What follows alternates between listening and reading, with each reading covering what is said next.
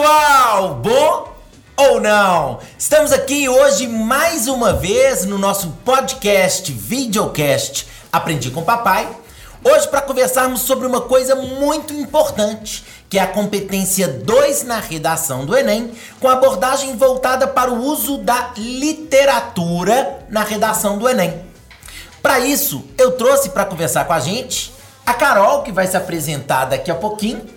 Mas, antes de apresentar a Carol, quero te lembrar, para conversar com a gente é só entrar em contato no aprendicompapai@gmail.com ou entrar no aprendicompapai.com.br. Nesses endereços você pode mandar sugestões, dúvidas, críticas, inclusive sugerir temas importantes para a sua redação no Enem. A banda da semana hoje vai ser uma banda bem bacana, que vai ser indicação da nossa convidada, que é a Carol, que vai se apresentar e já vai aproveitar para contar qual vai ser a banda da semana. Oi, Carol. Eu, Arcelo. Tudo bem? Tudo bem. Se apresente para mim como se eu não te conhecesse. Pois é. Ai, tô muito feliz de estar aqui. Obrigada pelo convite. Eu que agradeço mil vezes. Muito sensacional. Principalmente falar de literatura, que, né, eu acho que é importante frisar a importância da literatura em múltiplas facetas. Então, na redação, é mais uma dessas possibilidades. Sim. E para quem não me conhece, eu sou a Carol, sou professora de literatura. E a banda que eu escolhi é uma banda que eu gosto muito, que é Dolores. Eu espero que vocês gostem também. E é uma banda aqui de BH, do cenário do rock mineiro. Bem massa. I've got a woman. Nobody knows where she walks until the night goes down. I've got a woman, she seems so beautiful to me that I could lose the light. She drove me crazy now. Então, gente, é importante pra caramba a gente conseguir conversar sobre esse tema. A primeira coisa, antes da gente iniciar esse nosso bate-papo, é lembrar rapidinho qual que é a ideia da competência 2 na redação do Enem. A competência 2 é basicamente a competência que observa se o aluno está atendendo ao enunciado proposto, observa se o aluno fez efetivamente um texto dissertativo argumentativo e avalia o aluno em relação ao repertório sociocultural e em relação à interdisciplinaridade. Quando a gente conversa sobre essa questão da interdisciplinaridade e do repertório sociocultural, eu costumo falar muitas vezes com os alunos, Carol, a seguinte questão. Se você puder usar um repertório que vai agradar ao seu corretor, melhor ainda. E é muito claro para nós que se você na redação puder falar um pouco sobre literatura, é praticamente garantia, claro, se você articular da maneira certa, que você vai agradar o corretor. É frequente a gente encontrar textos nota 1000, textos muito bem avaliados, que o aluno cita lá o Machado de Assis, Guimarães Rosa e outros grandes escritores da literatura brasileira. Como que você vê isso, Carol, da literatura na redação? Então, qual que é a ideia? Quando a gente trabalha a literatura, a gente leva em consideração que ela é reflexo do homem no tempo e no espaço. Então, ela se relaciona muito com a história. Como a redação do Enem tem essa característica de cobrar temas que são atuais, a gente sabe que a literatura vai funcionar sempre de maneira positiva nessa questão da interdisciplinaridade. Então, independente do tema, a gente encontra uma variedade de exemplos dentro da literatura. O problema que eu acho é que, na grande maioria das vezes, os alunos estão chegando sem esse repertório cultural. Porque você tem a obrigatoriedade da leitura na escola, mas enquanto pré-vestibulandos, a gente sabe que eles deixam isso um pouco de lado, dada a quantidade de matérias que eles precisam estudar, enfim, toda essa complexidade. Mas é importante ter esse repertório cultural e é importante se sentir seguro para usar esse repertório literário. Porque a gente sabe que pode funcionar de algumas maneiras. Ele pode citar uma obra ou ele pode citar um personagem, de duas formas diferentes. Ou contextualizando esse personagem no momento em que ele surge, dentro do momento em que aquela narrativa se insere, ou trazendo essa personagem, que vai ser um arquétipo, para a sociedade atual, fazendo então esse paralelo entre o tempo que a personagem estava inserida e os dias atuais, que é uma problematização. Então eu acho que a literatura dá brecha pra gente fazer isso. Então, mas o que a gente tem que tomar cuidado é que tem que ter essa apropriação do discurso. Então, se não se sentir seguro usando a literatura, melhor deixar ela em segundo plano e usar outras temáticas que, né, tragam essa segurança para complementar o texto. Uma coisa que eu falo muito com os meninos é para que ele consiga aproveitar de experiências literárias que ele já teve ao longo da vida.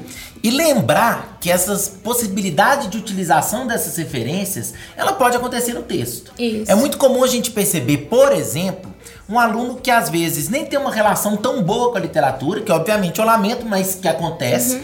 Mas o menino ao longo da formação, ele leu Machado de Assis, ele leu Guimarães Rosa, ele leu José de Alencar. Nas próprias aulas de literatura, ele já tem muitas vezes a discussão a respeito de enredo de diversas obras, diversos personagens. E eu falo muito com o aluno o seguinte: olha, já que você tem aquele repertório, às vezes é importante só você saber e lembrar de ligar aquela chavinha na sua cabeça para pensar o seguinte: putz, será que esse tema dá para relacionar com algum tipo de obra? Claro que de uma maneira natural, sem forçar demais. Isso. Mas eu penso, por exemplo, obras que tratam muito fortemente dessa questão da temática da pobreza, questões relacionadas à água. Eu já penso um pouco lá no Graciliano Ramos, no Vidas Secas. A gente geralmente faz algumas associações imediatas de temas com determinados assuntos da literatura, concorda? Concordo. Tem alguns personagens, algumas obras, alguns autores que acabam se tornando lugares comuns na literatura. Porque justamente por eles levantarem uma bandeira de determinado assunto, na maior parte das suas obras, a gente tem essa ideia já pré-estabelecida. Pensou num tema, já faz associação com a obra e com o autor. E eu acho que isso é sensacional e não precisa ficar com medo disso virar um clichêzão.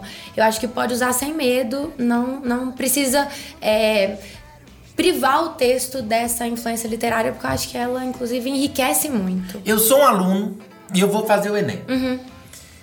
Eu tenho medo de usar ou não um determinado autor, porque eu não sei até onde que eu posso ir no seguinte sentido. Eu tenho que citar só o cara que é muito conhecido por todo mundo, eu posso citar qualquer autor.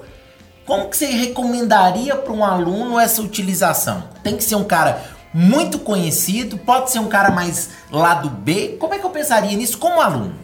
Então, eu acho que a preferência por autores mais conhecidos. Porque você não sabe qual que é o corretor que vai pegar a sua redação, né? E qual que é o repertório cultural desse corretor. Então, a preferência por autores mais conhecidos, mas não que ele precise abolir autores lado B. O que a gente tem que tomar cuidado é o que eu vejo acontecendo muito em redes sociais. As pessoas compartilham falas, frases, versos de autores que não necessariamente são os donos daquelas frases. Sim. Então tem que ter essa apropriação quando a gente estiver falando da literatura no texto. Você tem que saber exatamente que aquelas características às quais você está relacionando aquele autor são dele. Ou que aquela fala pertence àquele autor. Porque senão você perde a intertextualidade. Uma coisa interessante também que eu falo com os meninos frequentemente é o seguinte aspecto. Ele às vezes fala assim, mas eu posso falar de um autor. Se o corretor não conhece, ele vai parar e pesquisar. O que eu geralmente falo com os meninos é assim, olha, não é bem assim. Muitas vezes o corretor ele tem uma quantidade, ele tem uma meta de trabalho diário, ele precisa corrigir vários textos. Será que ele vai parar para pesquisar aquele autor e para conhecer aquele autor? Às vezes o aluno idealiza demais esse processo de correção, Eu concordo com você que é muito mais prudente por parte do aluno tentar colocar aqueles temas, aqueles autores que são os mais conhecidos de fato, Uma coisa importante, Carol, eu quero saber, já que a gente começou a falar de característica de obra, característica de personagem, quais conceitos da literatura a gente poderia utilizar em um texto? Exemplo, muitas vezes o naturalismo especificamente, ele tem algumas características específicas muito frequentes que podem estar relacionadas a diversos temas, né? Uhum. De repente falar um pouco da questão da animalização e etc. Uhum. Várias coisas a gente pode puxar. De repente, conceitos literários para o texto. Falar um pouco de escapismo, relacionando um pouco o romantismo. Quais conceitos você acha que dá pra gente utilizar? Então, vamos pensar assim, né, numa linha do tempo. Se a gente analisa essa questão no quinhentismo, quais seriam os conceitos que a gente pode usar do quinhentismo, por exemplo, na redação? Se a gente está falando de Brasil, dessa questão de brasilidade, da caracterização do cenário nacional, falar um pouco dessa ideia da surpresa, que é fortemente marca do quinhentismo.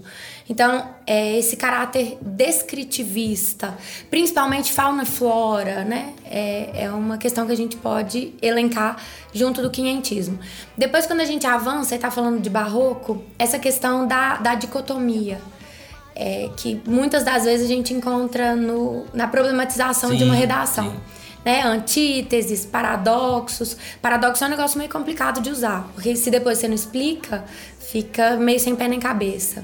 Aí pensando no arcadismo. Arcadismo talvez seja dos estilos de época que mais se relacionem, inclusive, com a atualidade.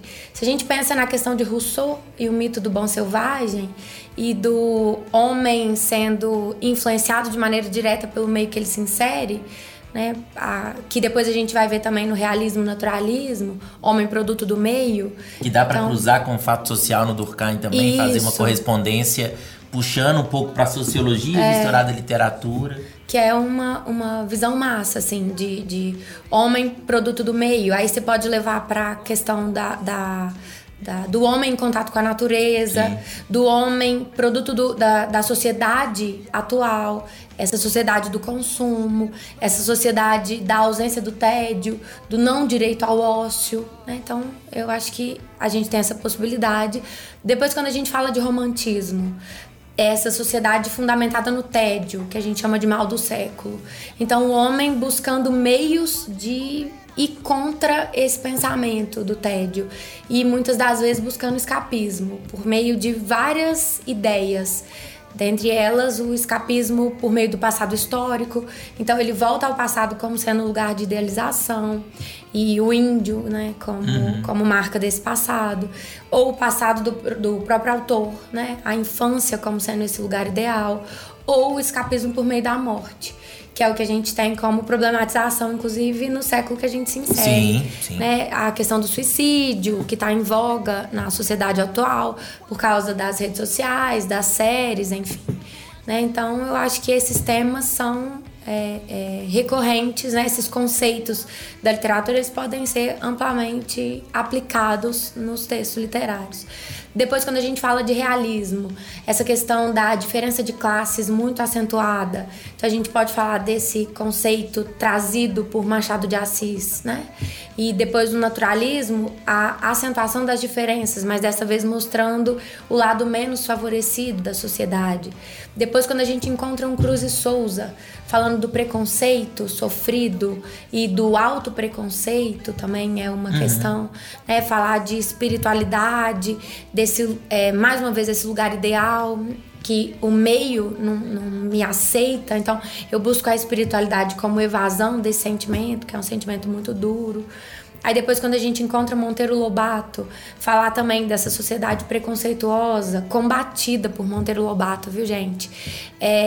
Teve um tempo atrás que o Monteiro Lobato foi alvo de muitas críticas com relação à escrita de suas obras. Eles estavam falando nas redes sociais que Monteiro Lobato era um artista preconceituoso. Até muitas vezes pelos termos que ele utilizava nas obras, etc. Qual que é a importância quando a gente fala de literatura? É importante relacionar o texto ao tempo que ele se insere, ao tempo que ele retrata. Na época de Monteiro Lobato, ele inclusive questionava essa questão de uma sociedade pós-abolição da escravidão, ainda mantendo seus escravos. Sim. E ele vai usar do texto como forma de denúncia dessa sociedade. E aí depois, quando a gente entra no modernismo, fala dessa importância do nacionalismo, mas não o nacionalismo ufanista, o nacionalismo crítico, uma sociedade plural, né? Então, eu acho que são esses termos que a gente o menino que está assistindo ao vídeo ou escutando nosso podcast, tem certeza que agora ele anotou desesperadamente, porque tem muita coisa legal que realmente a gente pode usar. E é interessante a forma até que você falou, que você já pegou uma sequência um pouco linear. Pensando nessa linearidade, chegando num momento nem tão distante assim, hoje mais cedo eu estava na minha salinha, que inclusive, gente, matrículas abertas para o segundo semestre, só entrar no qualu.com.br que você vai ver a minha salinha de redação, principalmente se você for de Belo Horizonte. Hoje na minha salinha de manhã eu estava conversando com uma aluna, que é a Isabel. A Isabel, até anotei o sobrenome dela, gente, porque o sobrenome dela não é tão fácil assim não. É a Isabel Unsonste. É um sobrenome de rico, né? É difícil ter esse tipo de sobrenome com frequência. Ela me falou assim, nossa, hoje você vai conversar com a Carol de literatura. Pergunta uma coisa pra ela, pra mim, que eu tentei fazer no meu texto uma vez e não consegui.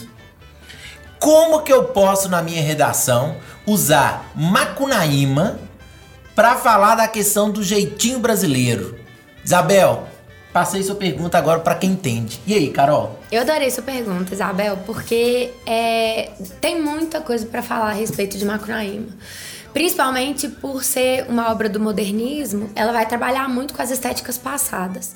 Então, a primeira coisa que você tem que pensar, Isabel, o modernismo, ele vai tentar desconstruir as outras estéticas, as estéticas anteriores.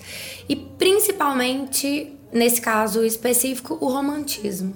Essa ideia de não romantizar, de não idealizar. O que acontecia na época romântica? A gente encontra os heróis.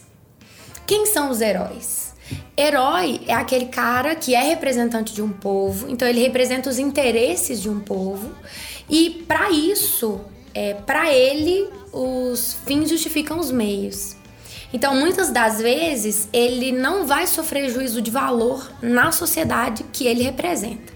Então, ele mata, ele saqueia, ele rouba, mas como ele representa uma coletividade, ele não vai ser julgado por isso. Então, na época do romantismo, quem que foi eleito o herói nacional? O índio.